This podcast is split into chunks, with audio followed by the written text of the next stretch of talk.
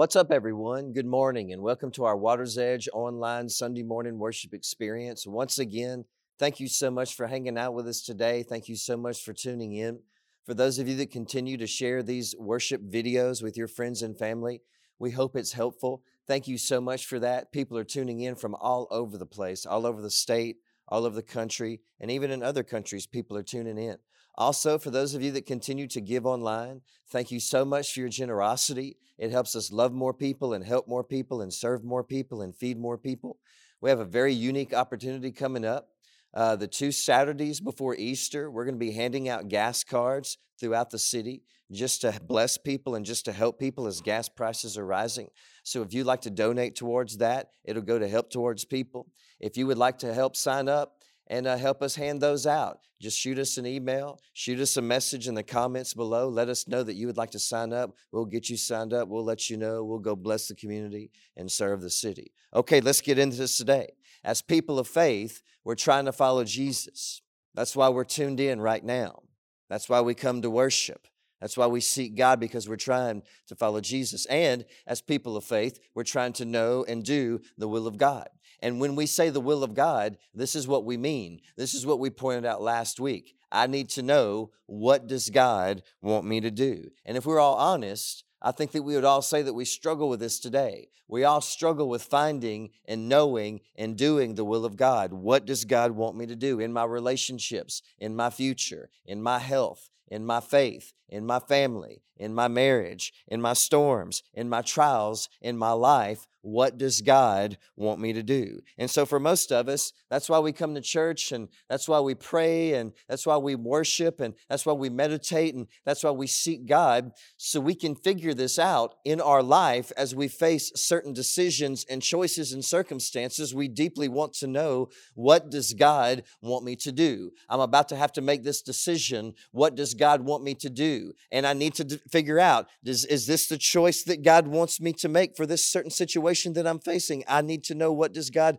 want me to do? I'm facing this storm. I'm facing this trial. I'm facing this adversity. I'm facing this fear. I'm facing this uncertainty and I need to know what does God want me to do? And so we read stories about Jesus from a long time ago. Stories written by people who knew Jesus and who followed Jesus, who walked with Jesus and who talked with Jesus and who heard Jesus teach and they served with Jesus. And these stories are stories of experience experiences that people had, real people had with the real Jesus, like tax collectors and prostitutes and people who had leprosy, the sick and the diseased, the religious, the powerful, the popular, the weak, the rejected, and the forgotten. And these stories are stories of healing and love and forgiveness and second chances and purpose and joy and serving and life change. But the question we're asking in this series is this What if that was you? In that story with Jesus? And what if he was talking to you in that story? What if he was teaching you? What if he was feeding you? What if he was helping you? What if in that story you became the leper or the tax collector or the religious or the hungry for that moment? Or better yet, what if Jesus walked into your life and what if he walked into your story in the next chapter of your story right now today? What would he say to you right now today? What would he say to you about your questions, about your sadness? What would he say to you about your anxiety, about your decisions? What would he say to you about your family, about your relationships, and about your fears and about your faith? What does God want me to do because at the end of the day that's really the life that we all want to live. We all want to live a life of and again remember this notice this today a life of peace hope and purpose a life of peace that our inner fears and anxieties stop dominating us a life of hope that our inner temptations to give up and lay down and quit stops controlling us and a life of purpose that our inner battle with low self-esteem stops controlling us but what's holding you back from living that that life today, the life that you know deep down you really want to live. A few years ago, I was getting my multiple sclerosis medication from a specialty pharmacy.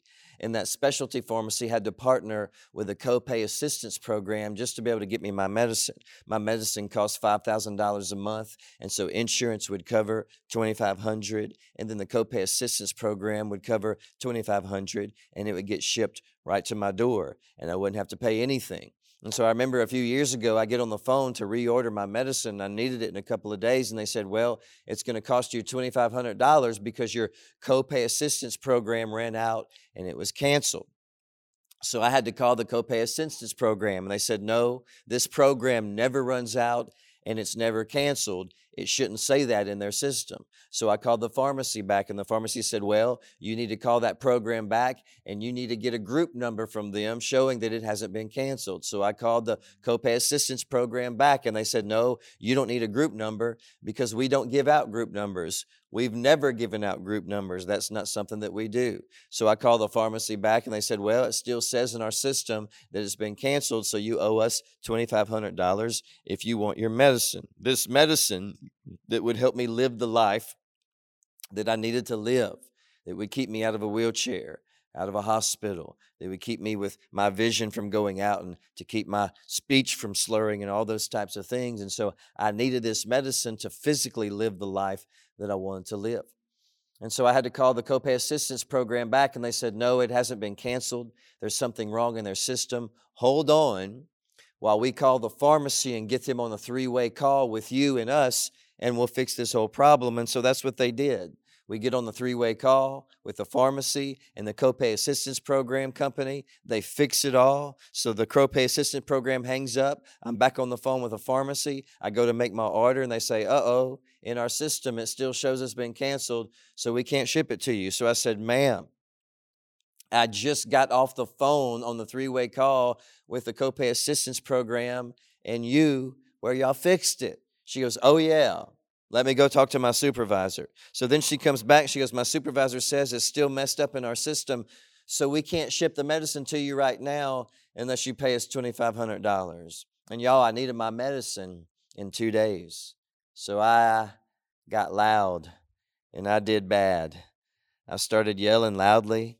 And I told this lady over the phone, I said, Stop messing with me. I need my medicine. My medicine helps me live the life that I need to live. Stop messing with me. Send me my. And I started screaming and yelling. And guess what? They got it fixed in their system. And I got my medicine in time. Now, listen, again, that medicine helped me live the life physically and medically that I needed to live. And when I felt like the pharmacy was holding me back from getting what helped me live the life that I needed to live, then I got aggressive and I got serious. Don't take away from me what's going to help me live the life that deep down I need to live. I'm going to do whatever I need to do. I'm going to get serious and aggressive about it if I have to. Now, let me ask you a question in your heart and in your soul, there's this life that you want to live. And there's this life deep down that you know that you need to live a life of peace, hope, and purpose in Christ. What's getting in the way of that? What's holding you back from that? What's keeping you from living that life today? Whatever it is, it's time for us to get serious about it and to get aggressive with it, aggressive with overcoming this struggle. Listen, you don't need to be perfect to start doing what God wants you to do. You just need to get aggressive and serious about it. Jesus didn't call perfect people to follow him, he just called people who were willing. He didn't call people who had their act together. He just called people who were willing. These people were deeply human and deeply broken and deeply messed up, but they all had one thing in common. They were simply willing to do what God wanted them to do. We pick up today in Matthew chapter 9, starting in verse 9. If you're still with me, I'm still with you. As Jesus was walking along, he saw a man named Matthew sitting at his tax collector's booth. Follow me and be my disciple, Jesus said to him. So Matthew got up and followed him. Later, Matthew invited Jesus and his disciples to his home as dinner guests, along with many tax collectors and other disreputable sinners. Now, to the ancient Jew, the tax collector was a traitor, scum, lower than spit. A tax collector was a Jewish man who bought a tax franchise from the Roman government. The Roman government, the Roman Empire, had occupied this part of the world. And so, Israel at this time, the Jewish people at that time, were being occupied by Rome under the oppression of Rome. And so, uh, um, a tax collector back then was a Jewish man who purchased a tax franchise from the Roman government, and he would collect taxes from his own Jewish people to pay to the Roman government. And as he did, he would rip his own people off to pad his own pockets and pay Roman soldiers to protect him. Because once you did that, your fellow Jewish people considered you a traitor. You're working for the enemy. And so they considered you lower than spit and they kicked you out of the synagogues. You could no longer worship with them whatsoever. You worked for the enemy. So anytime in the New Testament where you see tax collectors and sinners together, the reason why Is because both tax collectors and sinners, to the serious, holy religious Jew, they were both considered lower than dirt, lower than spit, lower than mud. Tax collectors and sinners, sinners and tax collectors, they both were considered lower than scum, which explains verse 11. But when the Pharisees saw this, they asked the disciples of Jesus, Why does your teacher eat with such scum? Wow. I mean, tell us how you really feel about these people that are different than you. Verse 12. When Jesus heard this, uh oh, he heard him. He said, Healthy people don't need a doctor, sick people do. Jesus had his way of reminding the religious self righteous how sick they really were. And he had his way of reminding sinners around him how loved they really were. Verse 13. Then Jesus added, Now go and learn the meaning of this scripture. I want you to show mercy, not sacrifices. For I have come to call not those who think they are righteous, but those who know they are sinners. Some of us think we're a whole lot better than we really are. And some of us know deep down that we're more broken than we care to admit. So we just read about Matthew, the tax collector, and his friends who were sinners, and the religious and their self righteousness. But now it's our turn. Now it's my turn. Now it's your turn to see ourselves in this story where Matthew was giving a label tax collector, and a sinner, a label that would stick with him for probably most of his life. When he walked down the road, that label cut his heart deeply. But what if we placed ourselves in this story? What if in this moment we became Matthew and his friends and also the religious with their self righteousness? In this story, what would Jesus say to us? I think he would say a few things. The first thing is this if you're still with me, I'm still with you. Number one, you will always feel like a hypocrite just because you're human. We have to admit this. Most of us all are a bundle of walking contradictions. We all need to admit that we all have some contradictions in our life. We say that we believe in love, but we can be mean. We say that we believe in having faith, but we can doubt and we can let our anxieties and fears just control us. We say that we believe in serving, but we can be so selfish. And many of you always feel too guilty, too ashamed, too, too disqualified, too unworthy to commit your life to following Jesus and doing what God wants you to do. It's hard for you to believe that God fully loves you because you feel like such a hypocrite. Let me tell you why you feel that way. If you're ready for it, say, I'm ready. You feel that way because you're human. You feel that way because you're alive. You will always feel that way. So get up and follow Jesus anyway. Matthew, the tax collector, wasn't perfect at all. He was just willing to get up and follow Jesus. Number two, I think this you will always feel unworthy because you're human. You tell yourself that you don't deserve a life of peace, hope, and purpose because of your past, because of your mistakes, because of your doubts, your weaknesses, because of what you've done. But when Jesus was invited by Matthew to go to his house to have a party meal with Matthew's tax collector friends who were sinners, did Jesus say no? Did he shun them? Did he guilt trip them? Or did he go to his house and recline at his table with all the other tax collectors and sinners? Jesus went to the home of Matthew and he reclined at his table. So you're messed up. Jesus would be the first one at your house to recline at your table. So you have a past. Jesus would be the first one at your house to recline at your table. So you feel broken. So you feel like you're falling apart. So you feel like you're broken. Jesus would be the first one at your house to love on you and recline at your table. He's not going to shun you. He's not going to shame you. He's not going to reject you. You feel unworthy like we all do because we all are. That was the point of the cross. You will never feel ready and worthy enough to follow Jesus. And so you can't impress him or earn him. Jesus didn't call Matthew to follow him because he was worthy. He called him because he was willing. So you feel unworthy. That's cool. We all do. Get up and follow him anyway. Number three, if you're still with me, say I'm still with you.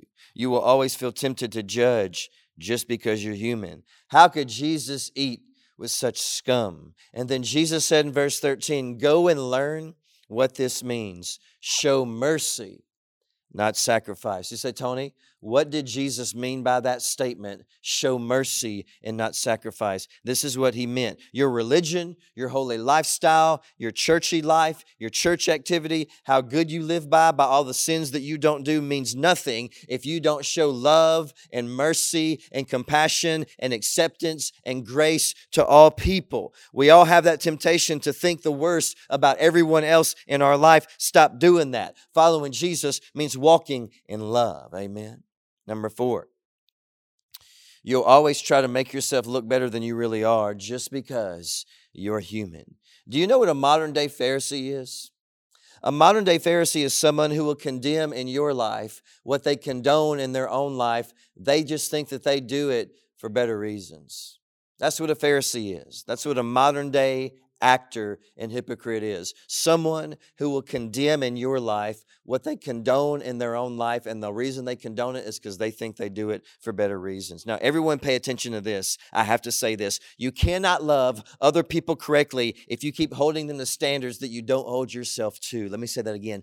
You cannot love other people correctly if you keep holding other people to standards that you do not hold yourself to it's like telling other people, you better go to the doctor, you have bronchitis. I'm not going, I have the flu, but you need to go because you have bronchitis. Stop guilt tripping other people for being sick because you're just as sick as everybody else.